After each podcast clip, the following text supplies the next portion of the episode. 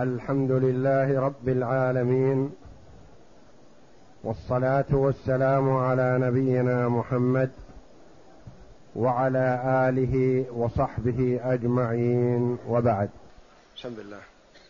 بسم الله الرحمن الرحيم. قال المؤلف رحمه الله تعالى: فصل: ويصح ضمان الحال مؤجلا لأن الغريم يلزمه أداؤه في جميع الأزمنة، فجاز للضامن التزام ذلك في بعضه كبعض الدين. قول المؤلف رحمه الله تعالى: فصل: ويصح ضمان الحال مؤجلا، يعني لا ضرر في الضمان مؤجلا وإن كان الدين حالا. فمثلا أنت مررت بأخيك المسلم وقد مسك بتلابيبه صاحب المحل يقول: سددني الدين الذي عليك، والمدين ما يستطيع سدادا، وصاحب الحق قد مسك به لا أطلقك حتى تسدد. أنت تحب أن تساعد أخاك المسلم وتحل عنه هذه الكربة والشدة، لكن أنت الآخر ما بيدك شيء الآن، فتقول لصاحب الحق: أطلق سراحه وأنا أضمن الدين الذي عليه، أنا ضامن للدين الذي عليه لكن ما عندي شيء الآن. فيقول صاحب المحل مثلا: لا مانع لدي من الإمهال، لكن هذا أمهلته كثيرا ما سدد. فتقول أنت: أنا أضمن الحق لكن أمهلني شهر أسدد عنه. الدين حال وأنت طلبت التأجيل من حقك، لأن المدين له أن يسدد الآن وبعد شهر وبعد سنة، ما دام أنه ليس بيده شيء فمتى ما أمكنه التسديد يسدد. والله جل وعلا يقول: وإن كان ذو عسرة فنظرة إلى ميسرة. ثم إن صاحب المحل الدائن يفرح إذا ضمنته أنت، لأنك أنت يمكن تسدد بعد شهر كما وعدت، لكن هذا يمكن لا يسدد ولو بعد 6 أشهر. فلهذا قال المؤلف رحمه الله: ويصح ضمان الحال مؤجلا. أصل الدين حال ومستحق، لكن المدين ما يستطيع السداد، ولو يستطيع وجب عليه، لأن النبي صلى الله عليه وسلم يقول: مطر الغني ظلم. وأنت تريد أن تساعد أخاك في حل كربته هذه ومساعدته، لكن ما بيدك شيء، فتقول: أنا أضمن الحق الذي عليه لكن بعد شهر. فيرضى الدائن بضمانك ولو بالتأجيل. ولذا قال: ويصح ضمان الحال مؤجلا، لأن الغريم، من هو الغريم؟ المدين، يلزمه أداؤه في جميع الأزمنة، يعني حاضر ومؤجل، فجاز للضامن التزام ذلك في بعضه، يعني جاز له أن يلتزم بالتأجيل، يقول: أنا مثله ما أستطيع أسدد حاضر، لكن أنا أضمن بتأجيل. كبعض الدين، هذه فائدة أخرى، يصح الضمان في بعض الدين. مثلا وجدته يطالبه ب10,000 وتريد أن تساعده، لكن أنت مثله ما تستطيع أن تسدد 10,000، فتقول لصاحب الدين: أنا ضامن 5,000 من الحق الذي لك على فلان، أنا ما أستطيع أضمن 10,000 جميعا، لكن أضمن 5. ثم يأتي آخر من المسلمين يقول أنا أضمن الخمسة الباقية، فيصح للضامن أن يضمن الحال مؤجلا، ويصح له أن يضمن بعضه، يقول أنا أسدد بعضه وبعضه ما أستطيع. نعم، كبعض الدين. نعم. وإن ضمن المؤجل حالا لم يلزمه. وإن ضمن المؤجل حالا لم يلزمه، المدين ما حل الدين عليه، طالب صاحب الحق ضامن، فحضرت أنت وقلت أنا ضامن الحق الذي على زيد، فيقول لك ما دمت ضامن سدد، عليه 1000 ريال سدد. تقول إذا كان حال نعم، وإذا كان مؤجل لا. فبالرجوع إلى الكتابة والدين وجد أنه باق على حلول الدين شهر، وصاحب الحق استعجل يطالب به، فتقول أنا ضامن صحيح لكن ما أعجل دينا لم يحل. وإن ضمن المؤجل حالا لم يلزمه، أنت مثلا قلت الدين الذي على فلان علي، فقال سدد، فقلت يا أخي أحضر لي ورقة المكاتبة التي بينك وبينه علشان أعرف الحق الذي عليه ومتى يحل، فأحضر الورقة فإذا الدين يحل في ربيع الأول، والرجل يقول سدد في محرم، قل لا يا أخي ما يلزمني السداد إلا إذا حل الدين، حتى وإن ضمنته أنت حال ما يلزمك أن تسدد، لأنك قد لا تدري هل هو حال أو مؤجل، وتقول الدين الذي عليه لي علي، وتظن أنه حال، وبالرجوع إلى الورقة وجدته مؤجل، فلا يلزمك أن تسدد المؤجل حالا. نعم. ويقع الضمان مؤجلا على صفته، لأنه لا يلزم الأصيل. الأصيل المدين لو طولب بالدين قبل حلوله هل يلزمه؟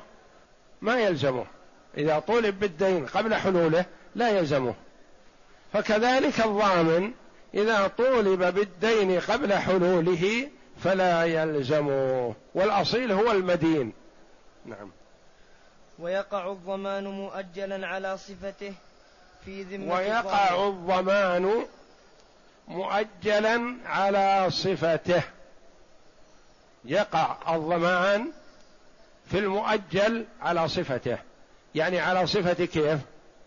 صفته في النقد دفعة واحدة أو دفعات، على صفته في الأجل، مثلا أنت ضامن فلا يلزمك أن تدفع إلا حسب ما اتفق عليه أولا.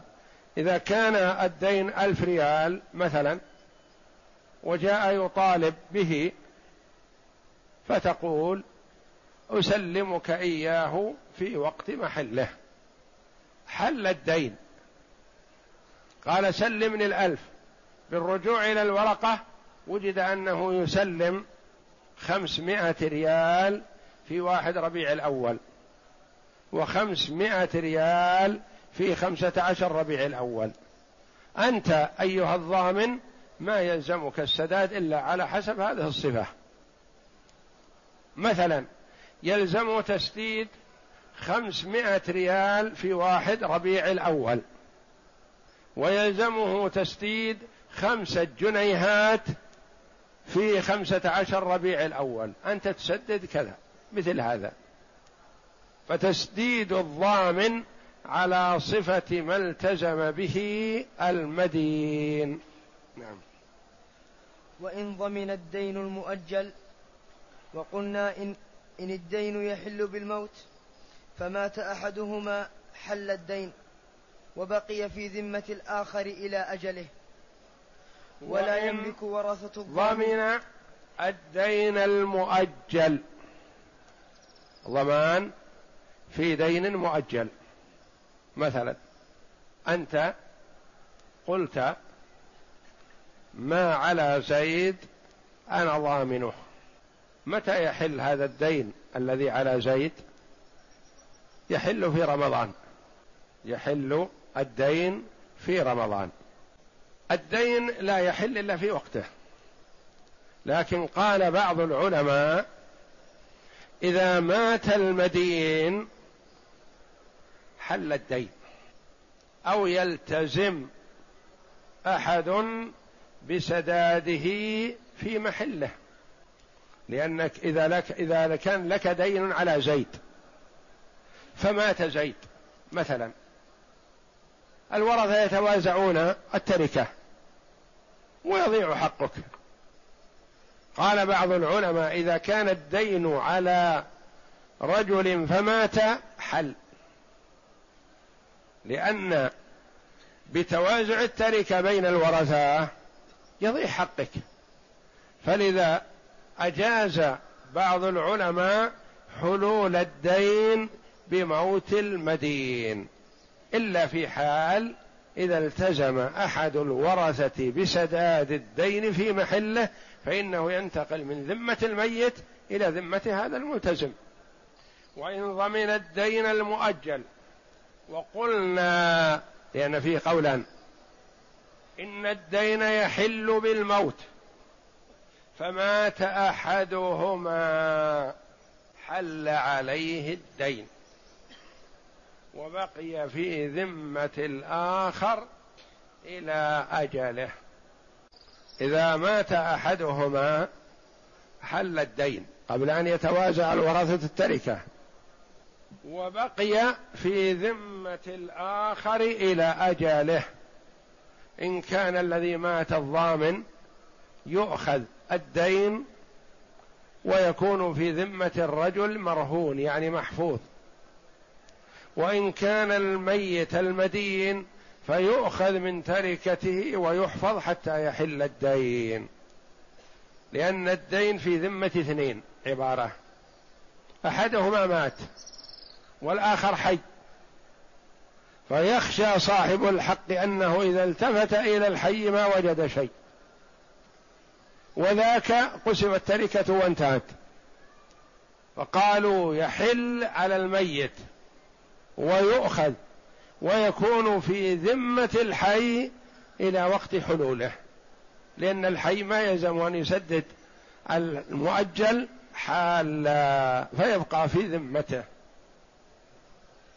وبقي في ذمة الآخر إلى أجله. نعم. ولا يملك ورثة الضامن الرجوع على المضمون عنه قبل الأجل لأنه لم يحل. ولا يملك ورثة الضامن الرجوع على المضمون عنه قبل الأجل لأنه لم يحل. صورة ذلك الرجل عليه 1000 ريال لشخص ما،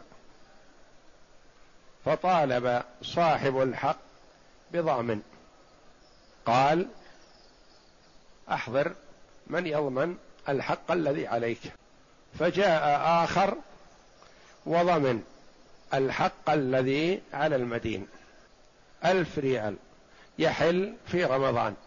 هذا الضامن توفي قبل رمضان، فجاء صاحب الحق فقال الضامن توفي وأنتم يا ورثته تقتسموا التركة فلا يبقى لي شيء، وقلنا بحلول الدين المؤجل بوفاة من هو عليه، فنلزم الورثة بأن يدفعوا لصاحب الحق 1000 الذي له، واضح؟ يدفعوا 1000 الذي له لأنها أبوهم ضامن أو مورثهم، دفعوه وسلموا الدائن 1000 ريال. هل يرجعوا على المضمون عنه يطالبوا بال1000 الآن؟ يقول أعطنا 1000 الذي سددنا عنك، لأن بنقتسم ورثة، نحن الورثة نقتسم مال مورثنا، وعندك 1000. يقول أنا عندي 1000 صحيح لكنه مؤجل إلى الآن ما حل. فهل يملك الورثة المطالبة به قبل حلوله لا، يعني هم سددوا من تركة مورثهم، لكن هل يطالب المدين بالسداد؟ لا، يقال إنه على المدين ما حل، فينتظروا حتى يحل فيطالبوه به. قال رحمه الله تعالى: فصل. وإذا قضى الضامن الدين بإذن المضمون عنه رجع عليه لأنه قضى دينه بإذنه، فهو كوكيل. هذا في رجوع الضامن على المضمون عنه، في رجوع الضامن على المضمون عنه، قد يرجع عليه وقد لا يرجع عليه، يكون في حكم المتبرع. فإذا قضى الدين بإذنه رجع، إذا ضمن بإذنه رجع، إذا قضى الدين بغير إذنه أو ضمن بغير إذنه فهذا محل نظر. نعم.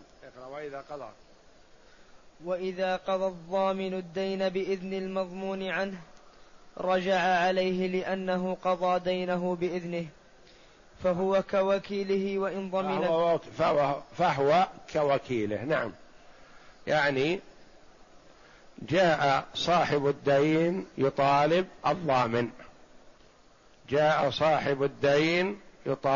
الضامن، يقول: أنت ضمنت لي 1000 ريال عند صاحبك فسلمني.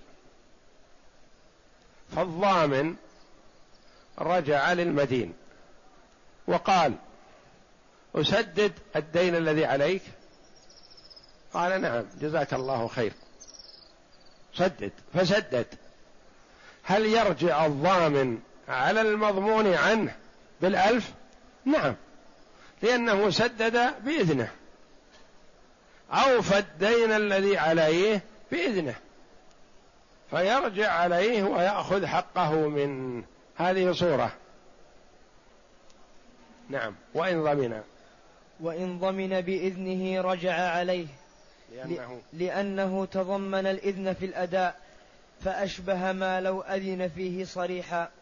وإن ضمن بإذنه، جاء الرجل فوجد أخاه المسلم ملزم بسداد دين وعاجز، فقال له: يا فلان، أتحب أن أخلصك وأضمن الدين الذي عليك، أم لك وجهة نظر؟ قال: لا أحب ذلك، جزاك الله خيرا. هذا مسك بتلابيبي يطالب بحق وأنا معترف لكن ما عندي شيء.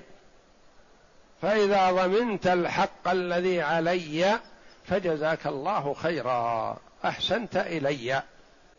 ثم ضمن، ثم بعد مدة سدد الدين، هل يرجع على المدين؟ يرجع، نعم، لأنه ضمن بإذنه. في الصورة الأولى سدد بإذنه، وفي الصورة هذا ضمن بإذنه، ففي كلا الحالين يرجع على المدين. يقول: أنا سددت بإذنك فسددني، أنا ضمنت الحق الذي عليك بإذنك فسددني، فيسدد في الحالين، يلزمه له الرجوع على المدين. في حالة أخرى لا، وهي نعم. وإن ضمن بغير إذنه وقضى بغير إذنه معتقدا للرجوع ففيه روايتان: إحداهما يرجع أيضا لأنه قضاء مبرئ من دين واجب لم يتبرع به، فكان على من هو عليه، كما لو قضاه الحاكم عند امتناعه. والثانية لا يرجع لأنه تبرع فلم يرجع به، لأنه تبرع فلم يرجع به، كما لو بنى داره أو أعلف دابته بغير إذنه. هذه صورة أخرى، ضمن بغير إذنه وسدد بغير إذنه، هل يرجع أو لا يرجع؟ كيف ضمن بلا إذنه وسدد بلا إذنه؟ أنت مررت على صاحب الدكان لقضاء حاجة لشراء شيء ما، فقال لك مثلا صاحب الدكان: هل تعرف فلان؟ قلت: نعم أعرفه، هو جاري.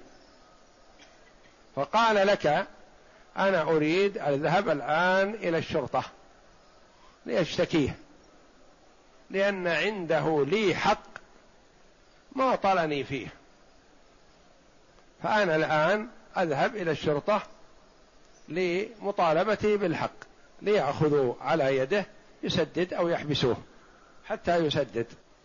فقلت: يا أخي هذا أعرف حاله، أنا فقير ما يستطيع. قال: أنا إذا حبس وتبين لي فقره لي نظر، لكن ما دام الآن يماطل ولا تبين لي فقره فأنا أريد أن أشد عليه. فقلت: أنت يا أخي لا تتعرض له، أنا أعرف حاله حقيقة، ولو كان يستطيع السداد سدد، وذهابك لتشتكيه فضيحة عليه ويؤثر على سمعته. فقال: لابد من شكوى إلا إن ضمنت الحق الذي عليه.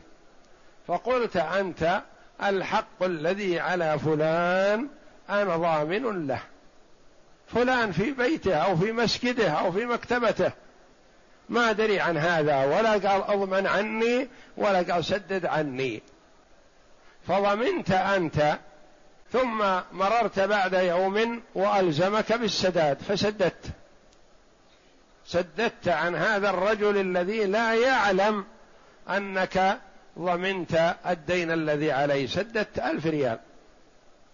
هل ترجع أو لا ترجع؟ قال: قولان فيه روايتان. الرواية الأولى تقول: يرجع، لأنك أنت محسن وما على المحسنين من سبيل، ولا تبرعت عنه، وإنما أنت أبرأت ذمته، شيء ثابت في ذمته، وسعيت في إبراء ذمته والمحافظة على سمعته، فأنت فاعل خير، فلا نكافئك على هذا الخير الذي فعلته فنقول لا ترجع على صاحبك، لا، نقول ترجع، وأنت مثل ما لو سدد الحاكم عن المدين، فالحاكم يرجع، الحاكم يرجع عليه ويبيع متاعه ويستوفي، فأنت فاعل خير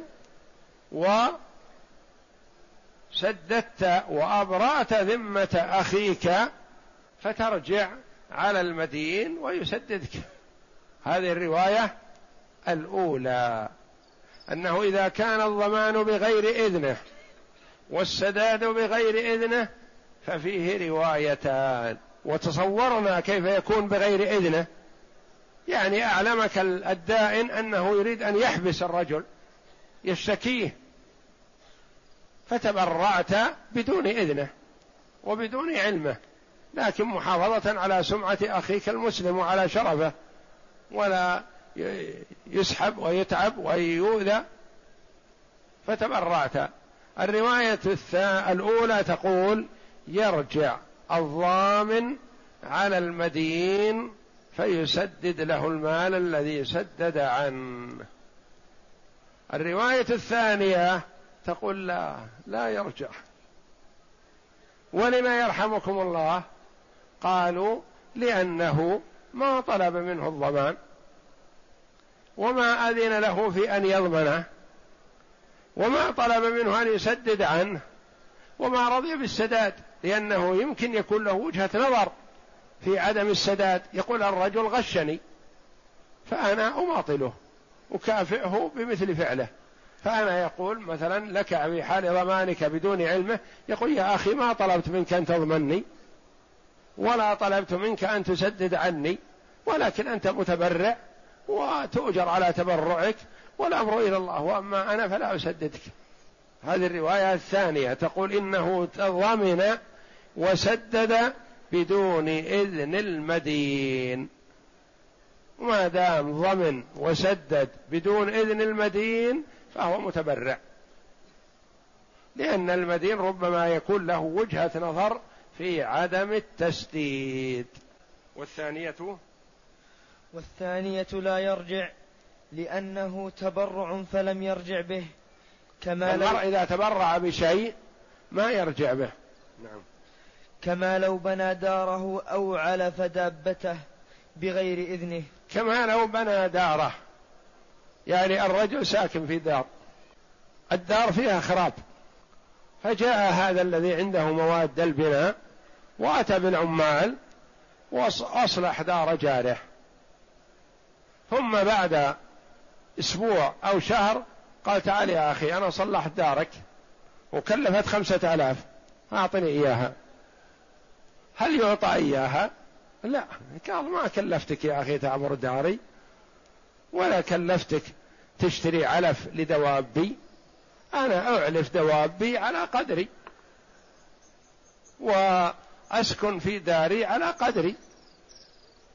هذا وجهة نظر من قال لا يلزمه، قال مثل ما لو أعلف دوابه، هل يرجع بألف الدواب؟ ما يرجع، لأن الفقير يقول أنا أشتري لدوابي تبن رخيص، فهذا جاره اشترى برسيم أو اشترى نوع من العلف الطيب أو شعير أو نحو ذلك، وقال سدد أنا علفت دوابك بكذا، ب50 ريال، ب20 ريال، ب100 ريال، هل يلزمه؟ يقول لا يا أخي ما فوضتك تعلف دوابي شعير، أنا أعلف دوابي تبن شيء رخيص.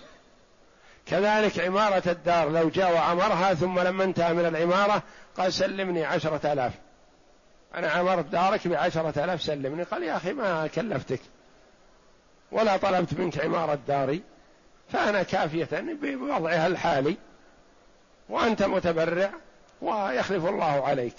هل يلزم بسداد تكلفة بناء الدار أو تكلفة علف الدواب؟ لا، ما يلزم. هذا وجهة نظر الرواية الثانية أنه لا يلزم، لأنه قالوا إنه متبرع. نعم. فإن اختلف في الإذن فالقول قول من ينكره، لأن الأصل عدمه.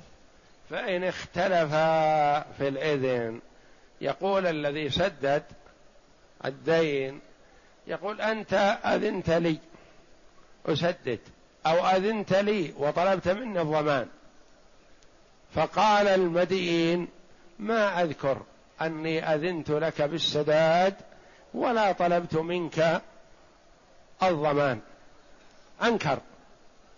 وذاك يطالبه يقول أنت قلت لي سدد أو قلت لي أضمن، اختلف، فالقول قول من. أولا القول قول من معه البينة، لكن ما واحد منه معه البينة. المدعي يقول أنا وأنت وحدنا في السيارة وقلت لي إن فلان يطالبني بكذا، لو ضمنت الحق الذي علي أو لو سددت الحق الذي علي. الآخر المدين يقول أبدا ما أذكر أني طلبت منك ضمان ولا طلبت منك تسديد، فاختلف. فمن أحضر منهم البينة عمل بها، ومن لم يحضر بينة، كلهم ما أحضروا بينة، من القول قوله؟ قول المنكر دائما، هذه قاعدة شرعية، القول قول المنكر، لأن الأصل العدم، والإثبات يحتاج إلى بينة.